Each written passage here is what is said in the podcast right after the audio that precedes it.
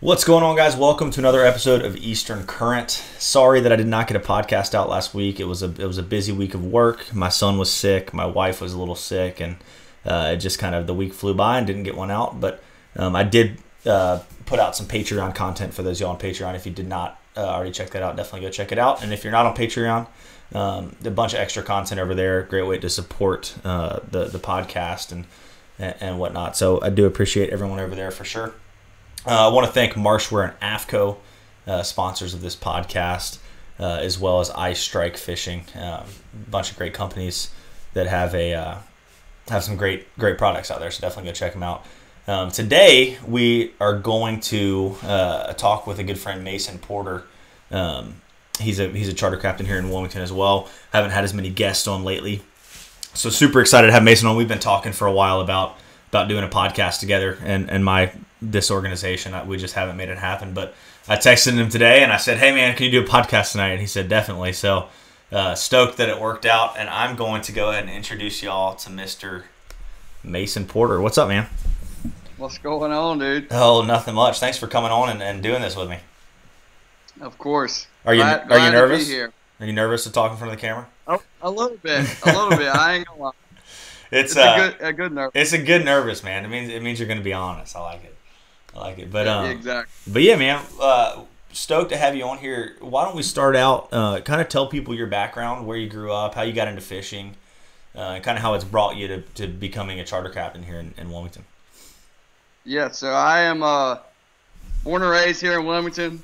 Uh, most of y'all know that, but uh, so I grew up in the in the Porter's Neck, you know, Ogden area. Um, grew up bass fishing just like you know a lot of people did, brim fishing. Um, I'd say when I was probably 10 or 12, I started getting into the saltwater fishing, fishing with some buddies, some buddies' dads, and uh, just just loved it, man. And then when I when I turned 16, uh, my dad had a John boat, so with a little 60 Mercury on the back, and uh, I would drag that thing down to the water in between classes and stuff, and go throw some top waters. Didn't do a whole lot of live bait fishing back then. I uh, did a lot of fishing by myself. Covered a lot of water. Hit a lot of sandbars. Yeah. Some oyster and, bars uh, mixed in.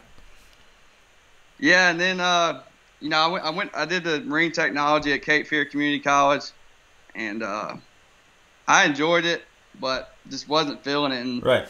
After that, I kind of just decided I said I'm I'm gonna go for it, and uh, 27 now, and I've been doing it for about three years, but this is the first year I'm doing it full time. Nice. So looking forward to it. Heck yeah, man. That's that's awesome. Um, I've shared on here a lot of times, but man, I, I, people always ask me, um, and you get a lot of salty old fishing captains or guides, and people always ask me, you know, like, how do I get into guiding? And, and I'm just a, such a huge advocate and supporter of like, you know, there might be a lot of captains in, in your area or you know whatever area you're, you're you're from, but there's always room for like good guys, good good fishing captains, yeah. and not necessarily. I'm not saying like oh they catch a ton of fish. I'm just saying you know just good people that, that run a good business and yeah. are, are, relational. And um, I'm just a huge advocate for life short. You know, if you want to be on the water fishing and guiding, like I think everyone should freaking do it because it's an awesome job. Um, and, and so super stoked that you're that you're doing it full time now. Um, you said it's been this is the the first year of, of full time guiding. Yep, yep, first year. So I'm uh I'm breaking myself in. Heck yeah. Uh, uh, you, you've won you've won uh, some of the local tournaments, haven't you? Some of the local Fisherman's Post tournaments. Yeah, we've we've been we've been fortunate a couple of times to uh, have some fish cooperate. Um, nice.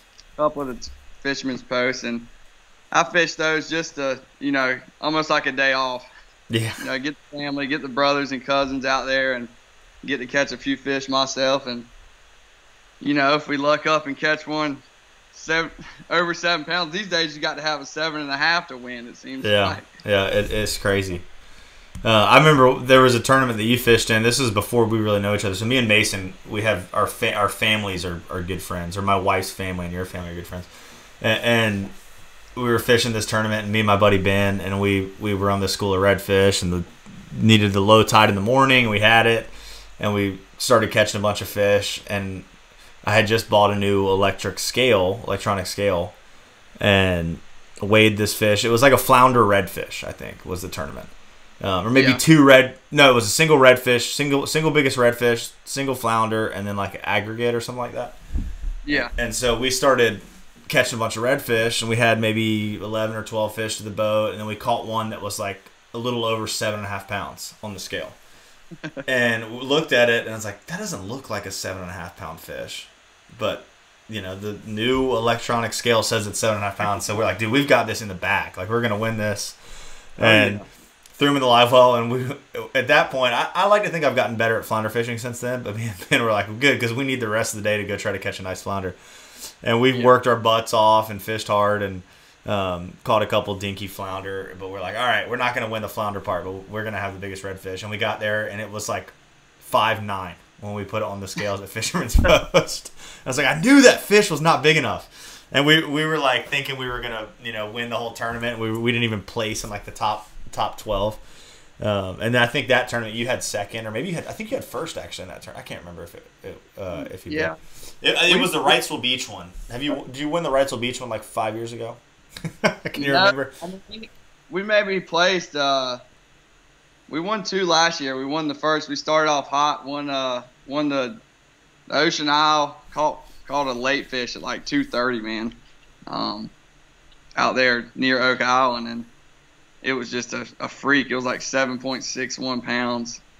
Nice. Um, just a beautiful fish, but um, yeah. And then we came back, bounced back in the topsail. So we had we had a good year last year. We didn't finish strong, but I always seems like later in the year I got some kind of curse in September, October that I can't can't find the uh, the right ones. But it's so transitionary that time of year, man. Like a lot of those bigger fish, I feel like September October slide out in the ocean here. At, le- at Yeah. least it feels like that in my spots, or they go sit on the inlets or areas that are much harder to like, you know, tournament fish for 'em or, or catch them. Um, you either go you go to those spots and catch like thirty fish, or you go to those spots and catch one. You know, so um, I guess that's any spot, any spot that you that you redfish, but. Uh, but yeah, that, that that's a tough time of year for me too. Sometimes it's like you can have them dialed in one day and they're completely Yeah. gone or somewhere else the next day. So that, that seems like how it is for me every every day. yeah, here here in one spot one day, the next spot yeah, it's like. Plan C or D that always comes together. it is. Yeah, or even even further than that. It's uh, that's why it's good, man, to have. I always try to go into a, a day with, especially like, especially bait fishing, of having quite a few plans. Like when I'm fishing artificials, it's like you know, I'm gonna throw top water in the morning, and I'm gonna you know you know kind of go through my routine, and usually focus for myself a little bit around sight fishing, um, around a lower tide. But when I'm bait fishing, I've learned like I like to have crab. I like to have shrimp if I can. I like to have menhaden, mul- like as much bait as I can. Have, have deep water spots, shallow water spots. Yeah. Because there's been times I've set in a spot and, like for me lately, chunk pogie has been working really well for redfish in the river.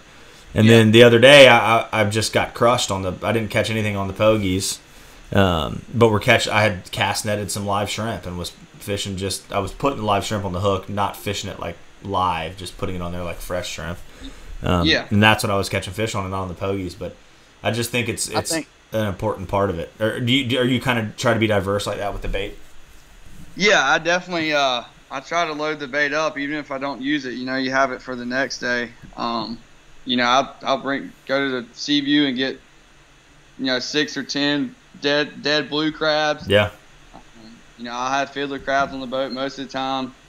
Um, shrimp, you know, for the kids and you know for we have to go croaker fishing, but sometimes the kids like like to do that, man. Yeah, definitely.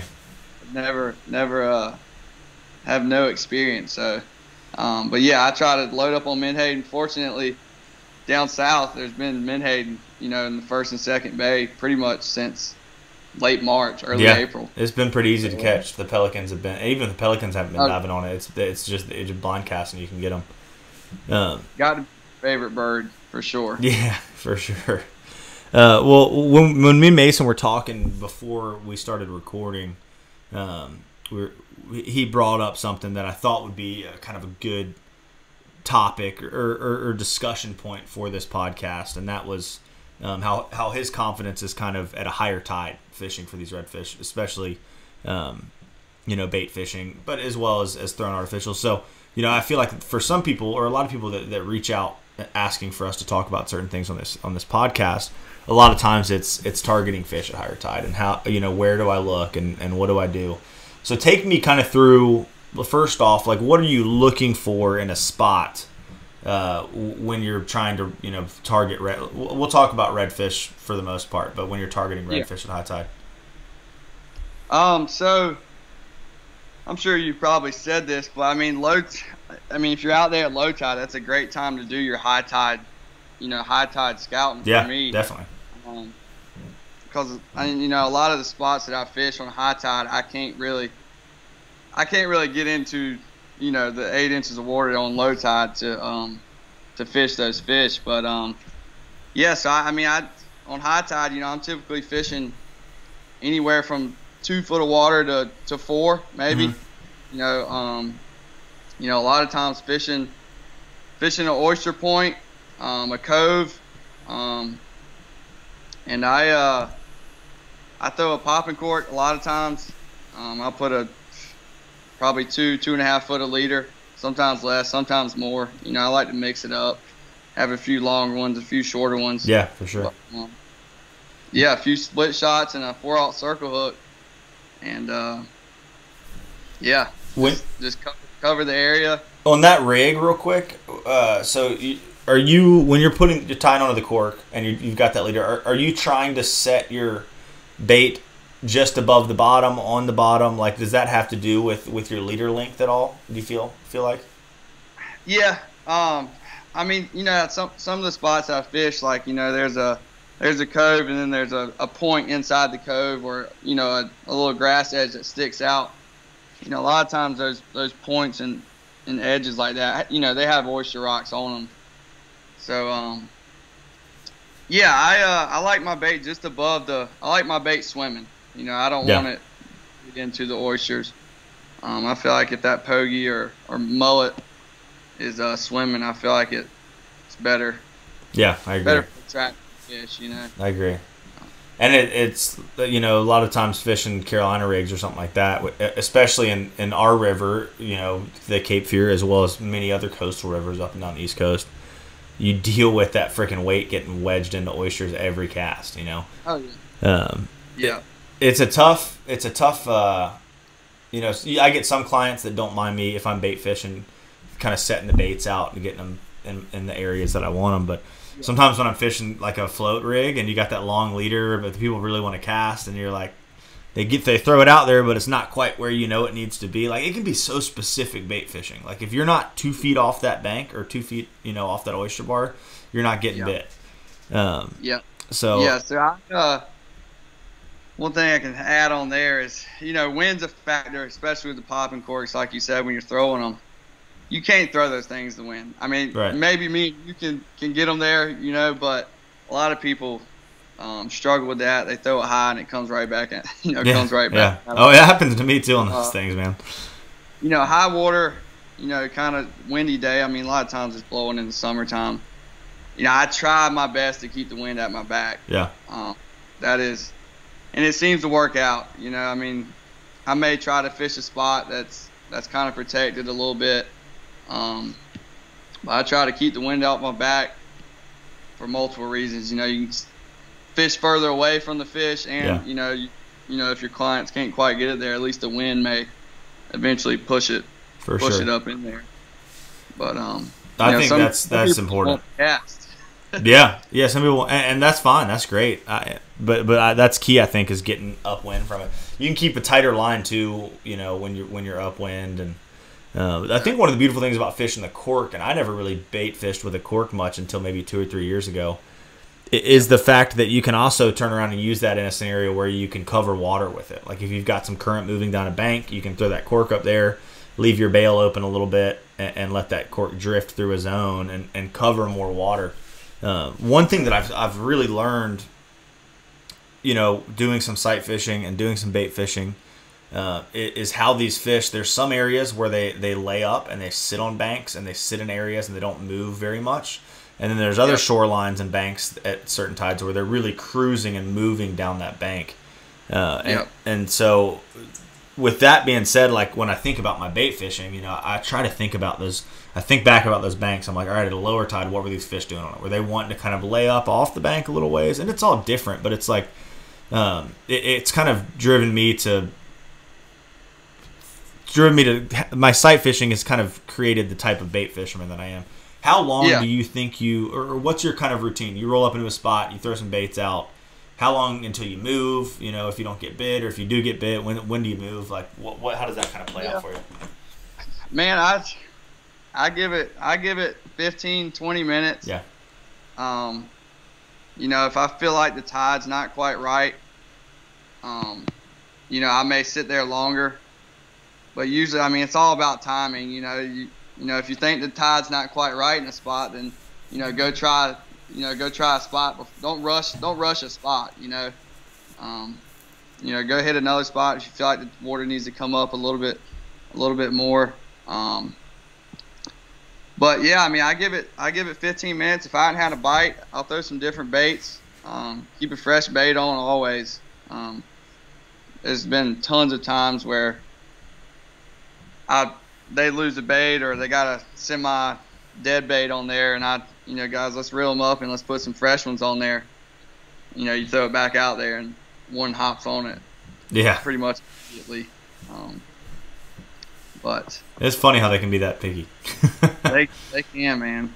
It and really I is. mean, and I mean, Reds move. You know, they move around in the spot. I feel like, I mean, I feel like when they're around the point or something, they're just kind of moseying around. But you know, there's times where you can throw it, you can miss them by, you know, 10, 20 feet. You know, if you're not throwing right on, right in that corner or the or the point, then you won't you won't get them.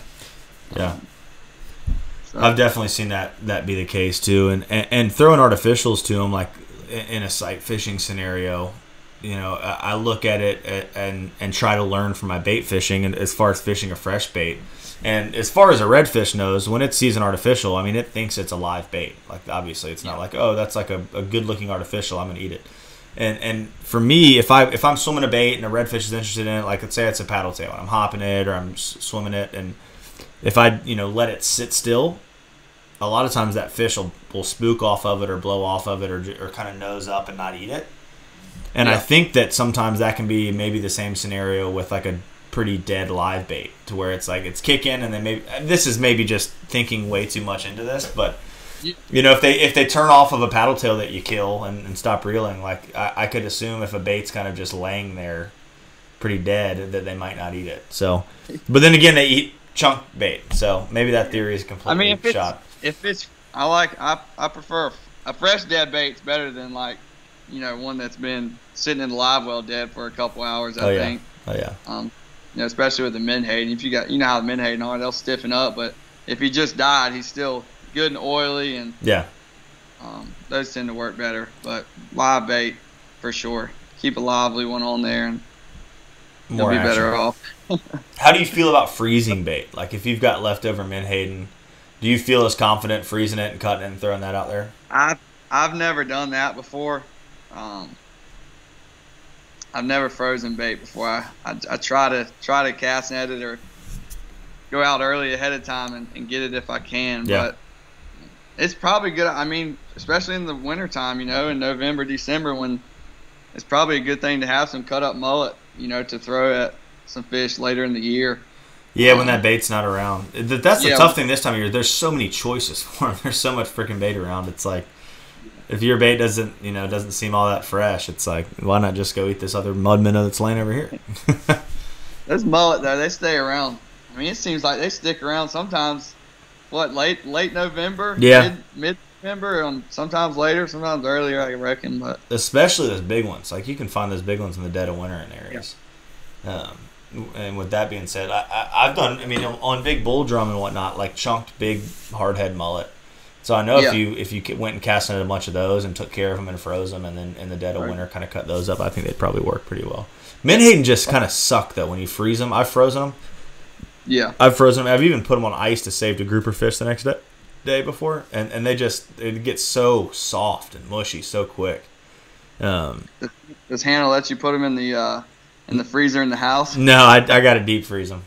Uh, I got a little deep freezer out back that I haven't beat up too bad. I've backed my freaking outboard on my skiff into it a couple times in, the, in my garage, but it still works. So uh, it's uh it, it's pretty it's pretty bad because sometimes too like I'll clean some fish at the house, and I don't want to run them down to the water or throw them in the trash can, so I just put them in a bag. So it's like got all these bags of fish carcasses in it. Every couple months, I'll have to just like clean it all out, take them to a dumpster, and drop them off. But uh, yeah, Menhaden, I don't think she'd like those in the in the inside freezer. No, So- they're rough, man. They are rough. Even frozen, man, they stink. I've, I've made that mistake a few times. so you were talking about kind of the areas that you like to target, points, coves, and stuff like that. I, I think Yep. a, a lot of people struggle with, and and maybe not struggle, but uh, understanding what we're talking about when we say a point or a cove, or like what is a big enough point, or what is a big enough cove. Like when you're looking for that, maybe on a map or when you're on the water, you know, how specific, you know, does that point, or how big does that point have to be, or that Yeah. cove, or or whatnot? Well, I, yeah, I, I mean, it's more of a cove, You know, you, see pockets. Yeah. Um, I, I don't fish. I mean, I do fish pockets, but I feel like a cove is you know an area, you know, that's forty to fifty yards at least. Yeah, You know, yeah. sometimes more than that, um, from point to point. Uh huh. And uh, you know, typically I don't, you know, it's usually a flat that I'm fishing. You know, an area Yeah. that's got, you know, on low tide's got basically no water. But you know, as as we get mid tide, you know, you know, some water pushes up in there, and um, yeah, I'll I'll start on the points. You know, a cove and you got points on either side. I'll start on the points, um, and I'll, I'll fish up in the cove as well because a lot of times there's struck, you know, there's oyster bars and stuff lined along the along the edges. But I definitely start on the outside and kind of, you know, if I'm fishing a cove, I try to stay stay as far away from it. You know, I don't want to get too deep up in the cove because Right. usually it's shallow water. You know, the further you go up in the cove, um, and sometimes those reds, you know, they'll be sitting. They're not necessarily on the bank. Sometimes when it's that shallow. They'll sit off the bank a good bit, yeah. Yeah, so you try to make you know make a few casts in the cove before you just you know bust up in there just to see if they're not scattered out. But um, I mean they're they're usually structured. You know, I mean they're usually sitting near an oyster rock or Definitely. Or somewhere like that. Um, It seems like too even even that broken up oyster. You know, like it might not necessarily be a big solid wad of oysters, but like those co like in those coves that you're talking about, you've got the little broken up little bits of oyster in there too. It seems like that. It seems like that's what's in those coves that almost holds them in there. yeah, Um, yeah. they- A lot of times you can't see you know you can't see them on high tide. They're covered up, but Right. those are the areas. Those are the areas you want to to at least start start at. you Definitely. know. Um, especially if that cove's got like a little creek mouth draining into it, like a little Oh, yeah. small little drain with some shrimp sliding Yeah. out of it when that tide starts falling. that always that always always helps um, for sure I can creek mouth. describe all these spots on the podcast and like make it sound like, oh man, I got to go find a spot like that. But then a lot of times I'll go, I'll pull up to a new spot that looks just like how I describe what you need and go in there and Yeah. get zeroed on it. But that well, you, you just said that and i had a spot that popped in my mind like just like that like falling tide little creek mouth got some oyster rocks in the back of a cove and it uh that's it what dreams are made of. It, But- it's uh, man, it, it, it it's crazy. I, I say on this podcast a good bit. Uh, that it like, like we were talking about like sitting in a spot 10 15 maybe 20 minutes and moving is so important with bait um, you know because with artificials you're covering more water less Yeah. effectively with bait you're you're covering less water more effectively is kind of how i look at it um, Yeah. and and so moving constantly and, and having a lot of spots to hit i think is so important with bait uh, it's so easy to kind of get hung up on something that you've caught fish at before, or you're like, God, this is supposed to happen. They were freaking in here yesterday. Like, why are we not catching them? And then you get pissed off and you sit there too long or whatnot. But, Yeah. but making those small moves, like those fish are creatures of habit, but they might change those those transitions just a little bit. And so, one thing I've started doing this year is like small moves on a bank. Like if I feel like it's fishy and I've caught fish there, it's like, all right, I fished Yeah. this little pocket for a little bit. I'm gonna slide out to this creek mouth. Then I'm gonna slide to this oyster point and kind of work my way up and down a bank. You yeah know, give or take a couple hundred yards. Is that something that you like to do as well? Yes, yeah. I mean, I especially if I feel confident that the area's got fish in it.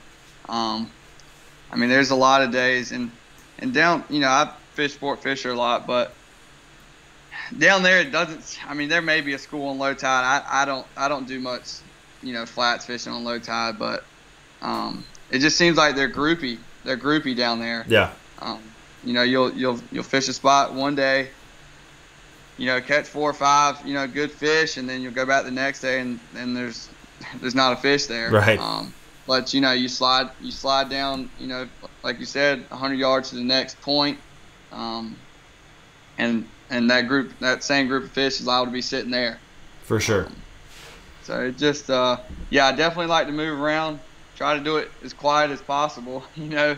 Yeah. Um, but Are you Yeah. a trolling motor and power pole like pretty heavily? Yeah, I try to stay off the troll motor as much as I can. Um, you know, if it's blowing, I, I mean, I will pull up to a spot with my motor, my big motor. You know, if there's very, very cautiously though. Usually with the wind at my back. Um, you know, I mean, you know, fish are less spookier seem to be when the, when it's blowing 20, Yeah. 25 out there. Yeah. But um, I will use aware. my big motor sometimes, but a lot of times, yeah, I'm using the wind, using my troll motor, and uh, trying to trying to put the poles down at all at all costs for multiple reasons. Yeah. I've had I've had quite a few lines get tangled in the troll. I had that happen today. It was bad, man. It, it, it almost broke a, the dude's custom rod. It was bad. Oh, yeah, um, yeah, fishing up current or something, and those people are throwing forward. Um, yeah, I've had it happen a handful of times, but so that's why I try to stick the poles down if I can. Um, they're quieter, keep you where you need to be, and Y- Are you running double power poles?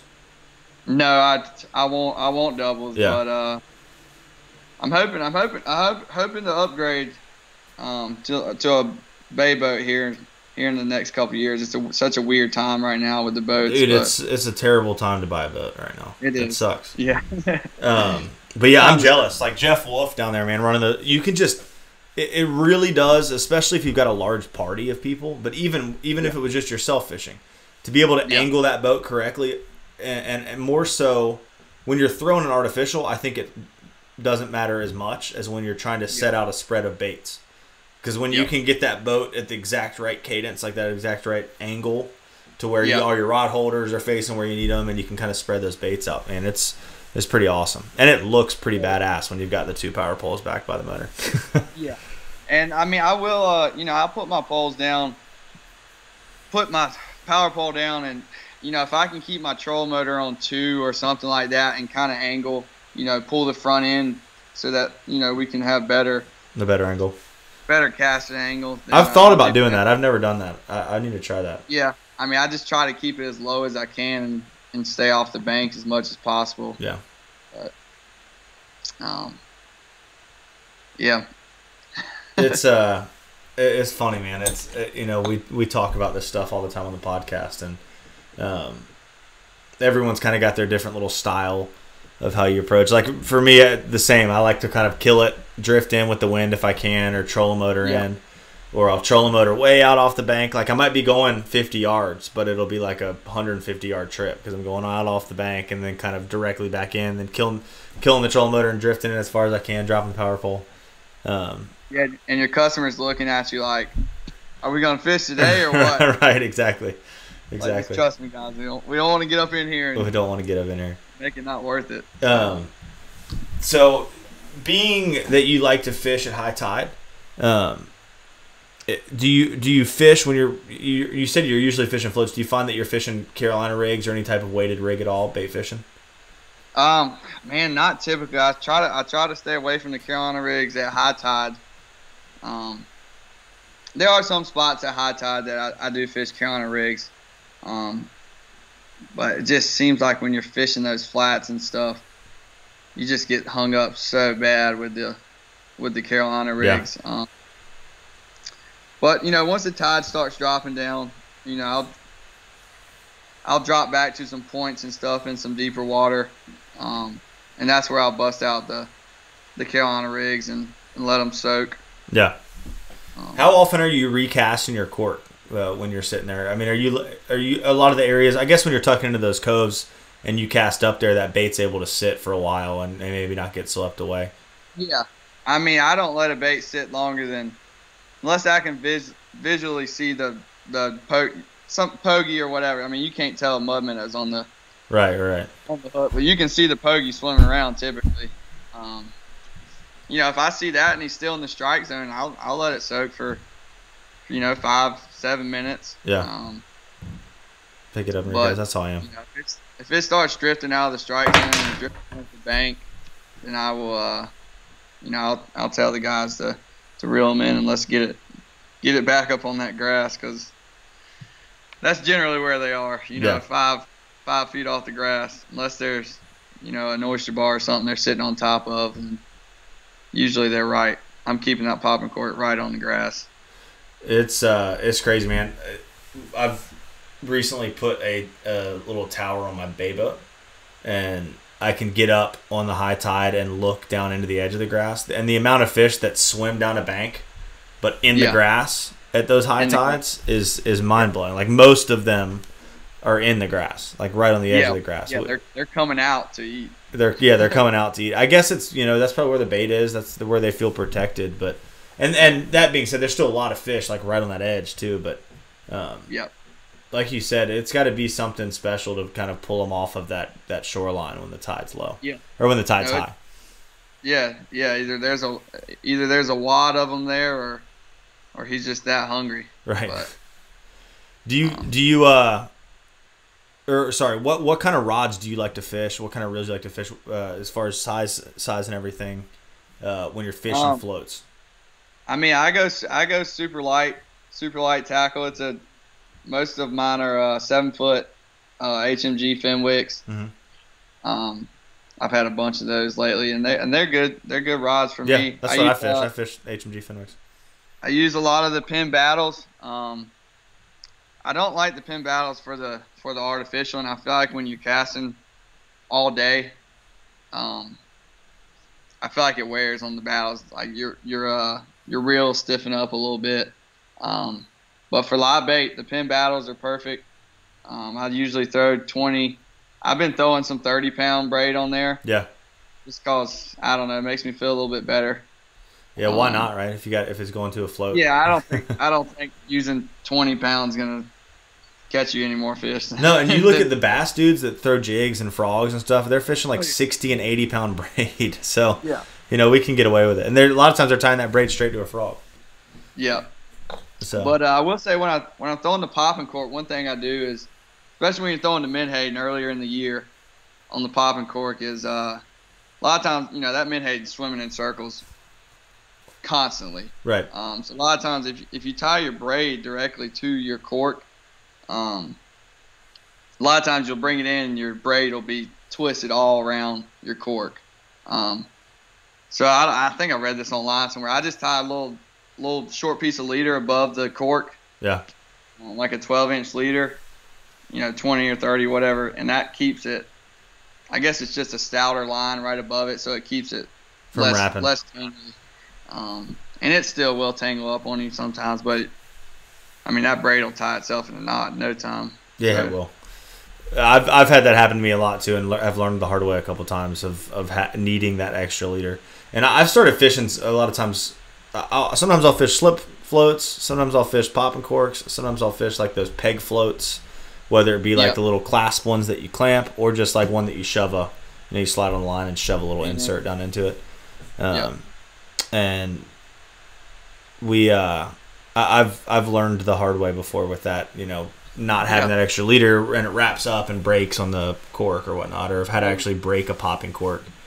Um, in Louisiana one time on a big redfish, uh, probably a couple times on some big redfish down there. Um, well, like pulled the swivel, I broke the swivel broke on it, or- broke the. I can't remember if it was the. It actually broke the.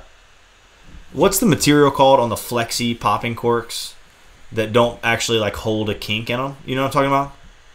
Yeah, I know. Yeah, I know. I do know what you're talking about. I have no idea what what it is though. So like the. Here's another term I can't remember right now. The.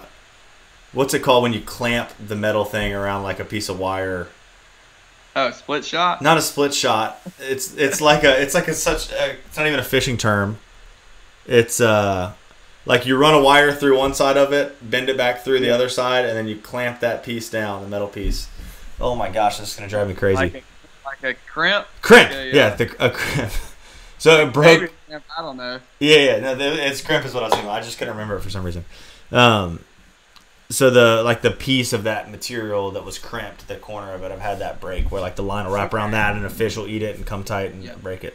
I know, Um, I know what you're talking about now. So it, it- that is that is a, a, very important deal, especially I feel like if you're targeting bigger fish like tarpon or big bull redfish, where they have the power to break it. You know, a 15 to 21 inch redfish probably isn't going to break that, but but it, it could it could break the line for sure. You know, when it gets if it gets on a sharp edge on that cork or whatnot. Um, Yeah, I would, would definitely say spend the money on the on the nicer popping corks. You know the, I like the Cajun Thunders. yeah, Um, you know I have some cheaper ones too, but the nicer ones definitely are, are worth the worth the four or five dollars that you pay for them. I believe. yeah, for My- sure. So tell me this: um, there's about a million types of popping cork. Yes. you know, as far as brands, but also shape um, and noise. And actually, before this, actually, no, I'm just going to ask you both questions at once. But so, like, what is your preference as far as you know, what kind of cork do you like for bait fishing for redfish?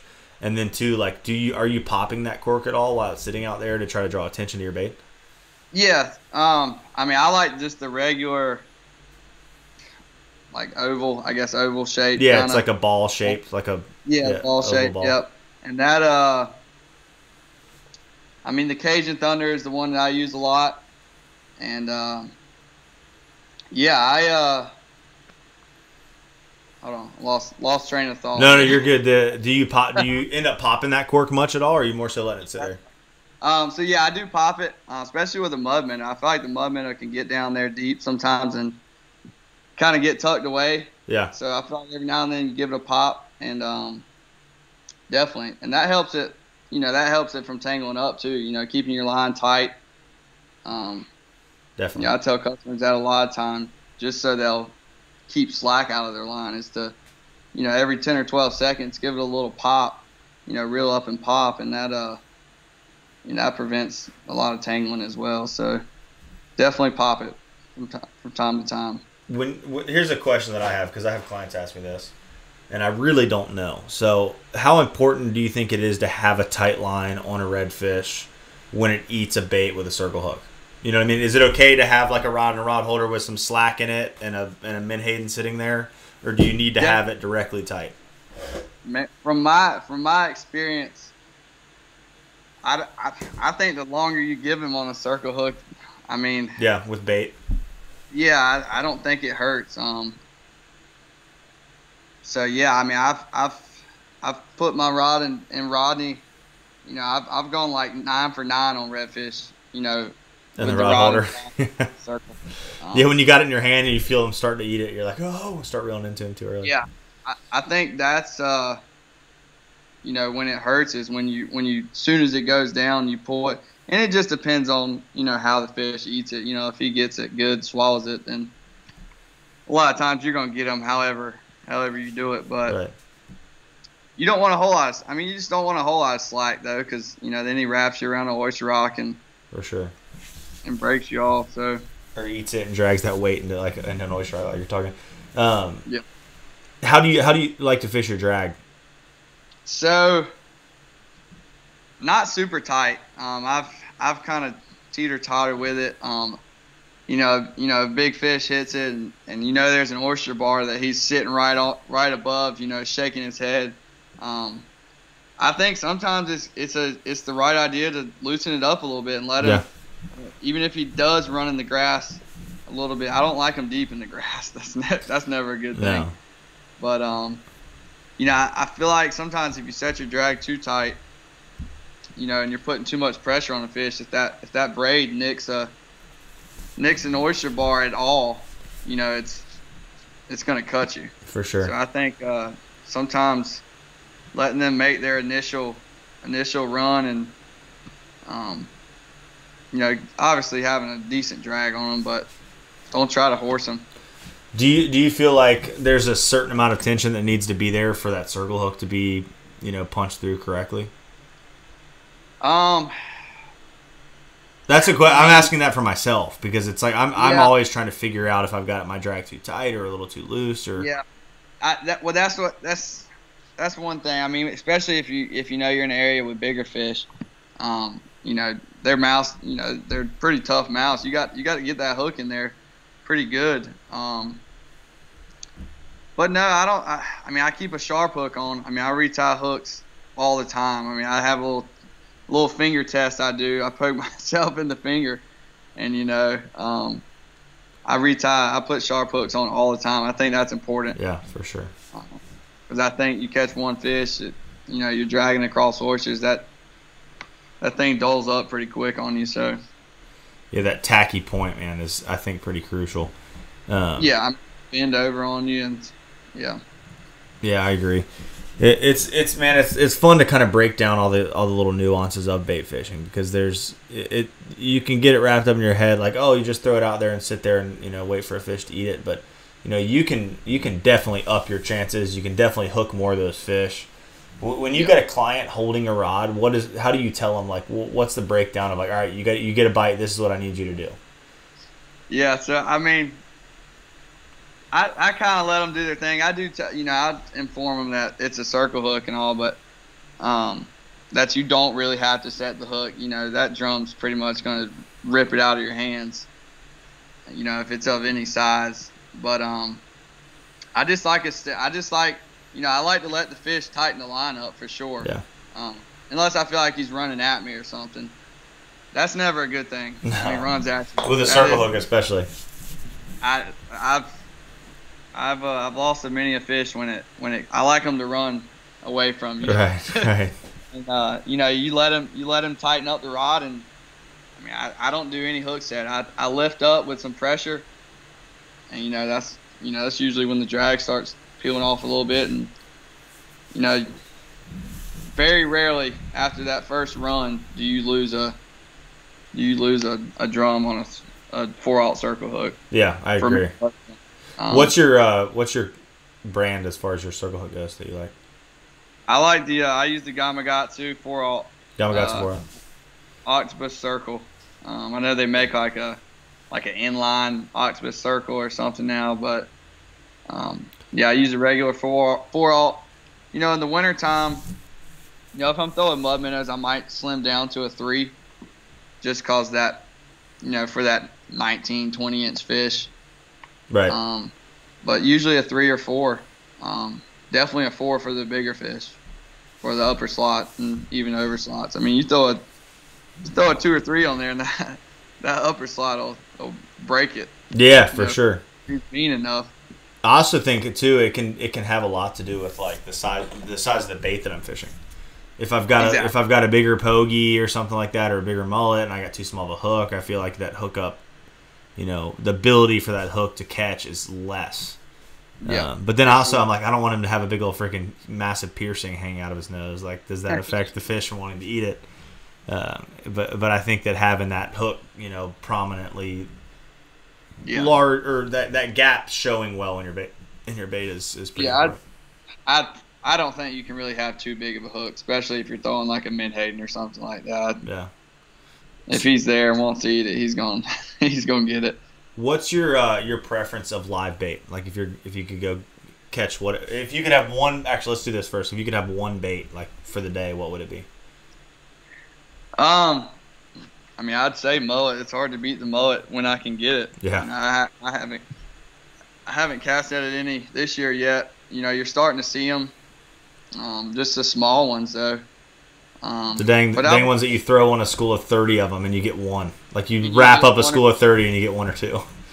Yeah, I uh, I haven't even tried it yet because seems like the the pogies have kind of you know I was catching a lot of my bigger fish you know in April and May on pogies. Yeah. Um, you know a lot of the smaller fish on the min on the uh, on the mud minnows, but um, I mean in the summertime you can't beat a a mullet. No. Um, and you're starting to see the, you know, you're starting to see the summer fish show up, like the sharks. Caught more stingrays in the past week, you know. Um, And it seems like I mean the sharks love the menhaden. They like to come up and bite that thing in half and leave you with a leave you with a head. So I know, man. They're like they're so dang picky. I don't know why they don't just eat the head too. It's uh man, I've I've done better on the mud minnows here in the past week. Have you? Yeah, and I mean there's a lot of a lot of smaller fish, you know, down there right now. A lot of 18, 19 inch fish, which is I mean fine with me. I love seeing it. Um, but um, yeah, the menhaden bite seems to have slowed down a little bit. I don't know. I don't know why. It's just maybe there's more bait starting to show up, so they're a little pickier. Yeah. But um, You know what's so crazy, man? Is like every time I clean a redfish, at least Yeah. the past year, I've been really cutting their stomach open and looking what what's in their stomach, and and trying to fish what is in their stomach more for bait. Yeah.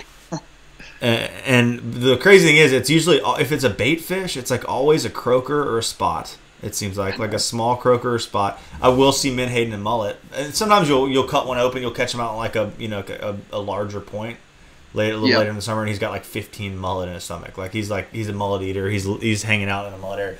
But the the Yeah. one thing that every freaking redfish has in its stomach are those mud crabs.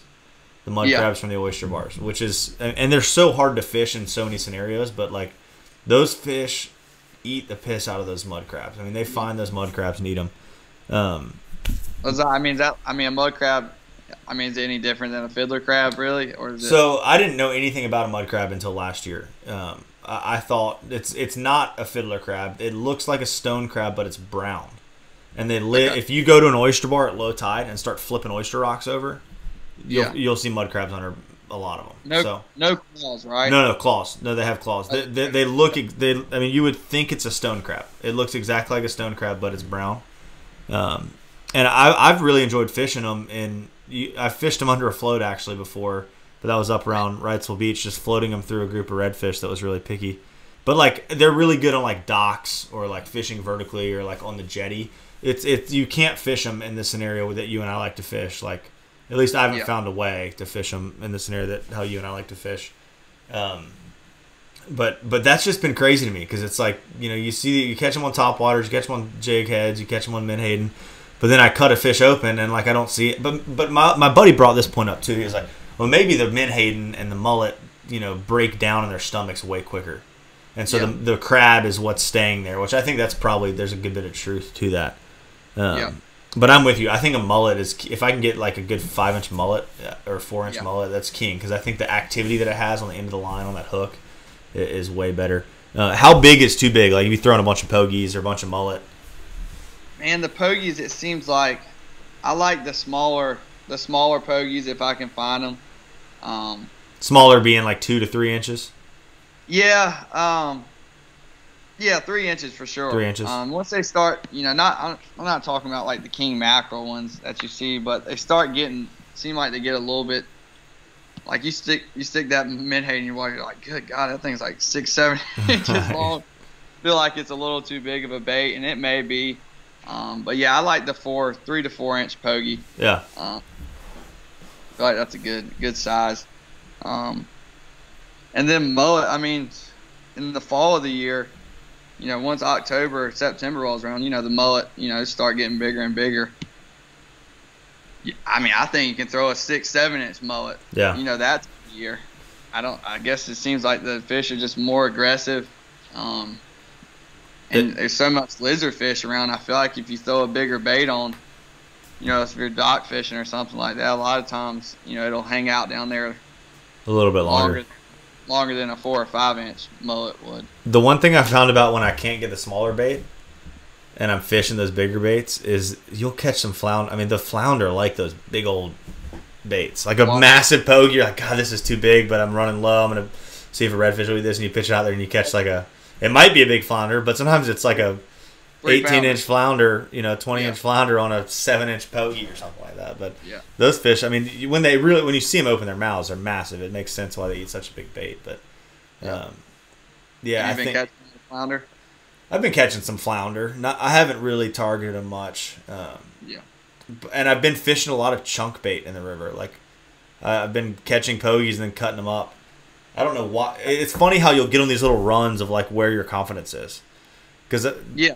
like a couple weeks ago, I was fishing live pogies and cutting some up and fishing them beside it, and I caught like three fish to one on the chunk pogies, and I started like just chunking it, and now I've like mentally blocked from fishing a live pogie personally. But I like I, I skunked on my um, redfish the other day. Like caught no redfish. Was fishing chunk pogie the whole time. Four hour afternoon trip, and we caught some black drum. Caught a couple trout, but I was like uh, after my trip, I you know if I if I struggle like that, and and I have you know I've got days where I catch no fish, and and Yeah. and every, I mean anyone that fishes uh, any consistently like there's going to be those days for sure. Yeah. Um, but the uh, I'm like, why did I not fish some live baits? You know, and and so you can get you can definitely get sucked into, you know, a pattern or a rhythm.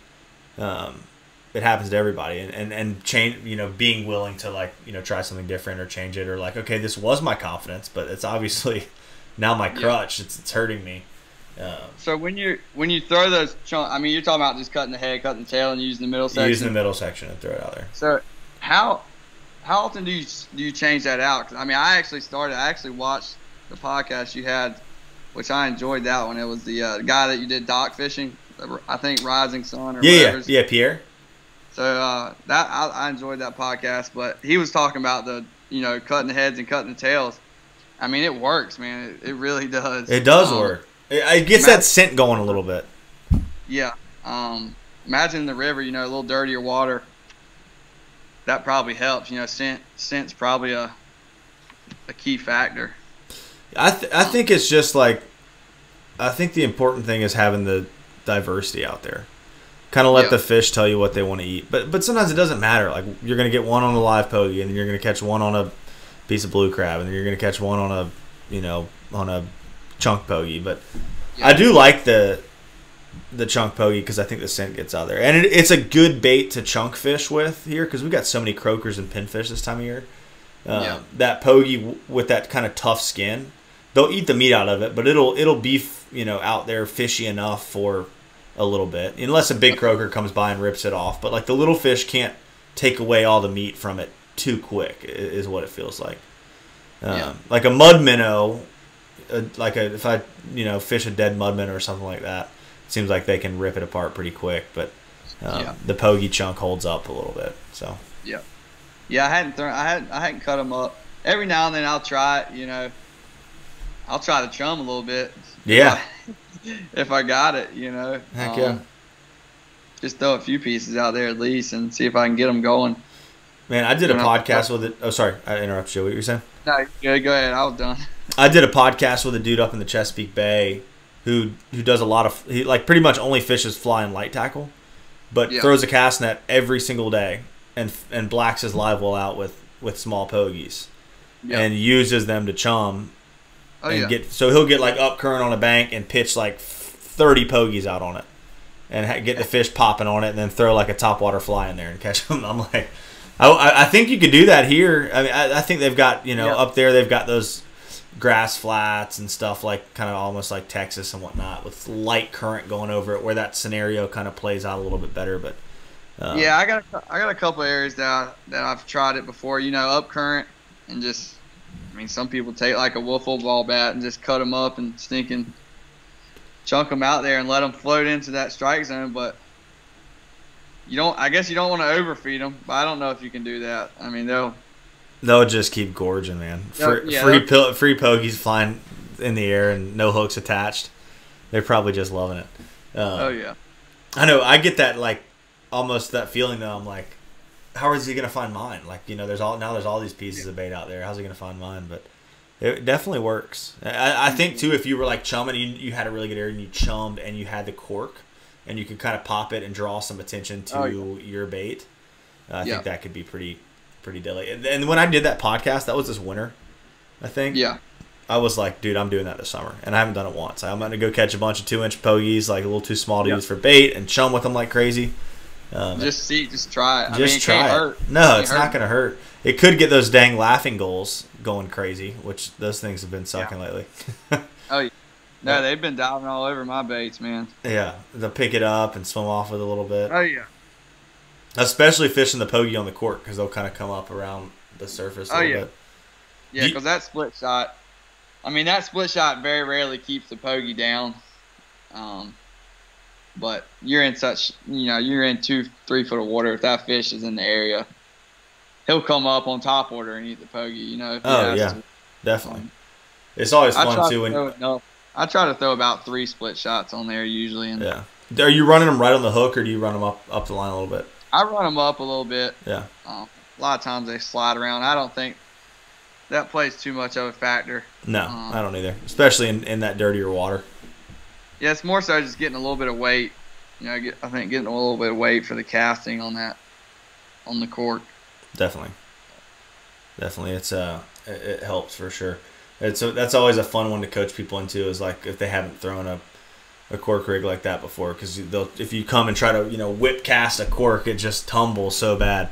So you're like, all right, bring that rod tip back, let it settle in, and then as soon as it stops swinging, then you, you then you fire it all forward momentum. Yeah, I, yeah. I, I, a lot of people like to cast over the hand. I, I never throw popping cork over the head. I mean, if you you're throw off it to like the that head, yeah, I usually go the side or backhand. Yeah, yeah, yeah. And uh, It's true. You You can got- definitely whack yourself in the head. yeah, you throw a Menhaden like that, and you whip a Menhaden, and he's he's coming off the hook. yeah, that's very true. Um, I mean, you can throw the mud. You know how you can throw a mudman as a country mile. The little aerodynamic spaceships is what they are. Man, they're they're hardy little things. I swear. They really are. Well, man, I can't hate on them though. you can't what? I can't hate on them though. I I do hate on them sometimes, but they uh They've saved my day a lot of times. they have for sure. They really have. I, I lose confidence in them a little bit when it gets into the summer and a little bit dirtier. But I mean, if you're if you're if you've done your homework and you know where the fish are sitting, I mean, they'll eat them. When I'm like scrambling though, running around trying to figure out where some fish are, you know, something a little bigger, or a little smellier is usually the ticket to, to kind of help lure them in. But um, well, is there anything else? We're at an hour actually, so is there anything else um, that that you could think of that we missed? Talk about top water or not top water, high tide bait fishing or anything like that. Yeah. Um. No, I mean, just getting out there and covering water. Um. You know, bouncing around, hitting a spot. 10, 15 minutes. You know, if they're if they're in an area, you know, and they're feeding, you'll you'll find them. I mean, um. But yeah, just bounce around. You know, try new stuff, like you've said a, a thousand times. You know, try not to fish off of history. Yeah. It's- It'll hurt you. It'll Um, definitely hurt you. Use it, but don't Yeah. let it don't let it you know ruin you that day. Exactly. Um, and I mean, you're starting to see mullet around now, so you know, I, I definitely like banks. You know, banks and points where I'm starting to see some bait working. Yeah. Um, since it's starting to, you know, it's starting to show up now, but um, yeah, I think I think we covered most of it, man. Yeah, I think we did. I think we did, man. That's uh, that was a good motivation to me to start fishing live pogies again because I've been on that chunk pogie game and it's been kind of kicking me in the butt. But man, I appreciate you uh, you coming on. We'll definitely have to do another podcast and. Um, Oh, yeah. Maybe do one at the end. It'd be kind of fun to do one at the end of the year when the tournaments are done, the local tournaments, and kind of do like a little tournament recap podcast. I think that'd be fun. Yeah, Um, real. well, cool. I'm gonna link all of Mason's stuff on the show notes for the podcast, as well as, um, as well as the. Uh, I'm, I'm pulling up your, your your main screen right here, as well as on YouTube. Um, but for those of y'all listening, um, it's cap. It was Captain Mason Porter we had on it on Instagram. It's grand underscore slam underscore inshore underscore charters. If you want to check him out on Instagram, but I'll have his website linked and everything like that. Um, but man, thanks so much for coming on, and uh, we'll definitely have to do it again if we if we both get some free time. Maybe go do some Yeah. fishing together. Yes, yes. Fall fall of the year is a good time for that. Fall and winter, really. Yeah, definitely, definitely. Right now, it's uh, Yeah. you got to make money while it's sunny, is what I always say. I love the podcast though, man. I, I haven't watched all of them, but I, I tune in every now and then to learn a learn a few things, refresh refresh their memory a little bit. yeah, man, it's uh, I, that's why I love it so much. The amount that I've learned on here, um, and the relationships that I've built, it, it's been you know just super super good for for, for me. Like I, I've learned, I guarantee more than anyone else that listens to this podcast. So. Yeah. Um, Exactly. I don't go back and listen to them really, but that's because I've you know I'm I'm keeping it all in my head right here. Um, yeah, and so I, and I hate the way I sound when I listen to it. So that's really the main reason. But uh, but man, thanks so much, uh, you guys. Like I said, that was Mason Porter, uh, Grand Slam Charters here in Wilmington. Uh, Grand Slam Charters, yeah, here in Wilmington. Yeah. Um, Wrightsville Beach the pretty much Wrightsville Beach the Oak Island. That's the that's where you want to be fishing. So so hit him up if y'all want to get out there and do some fishing. And uh, man, thanks again, and we will see y'all next week. Later.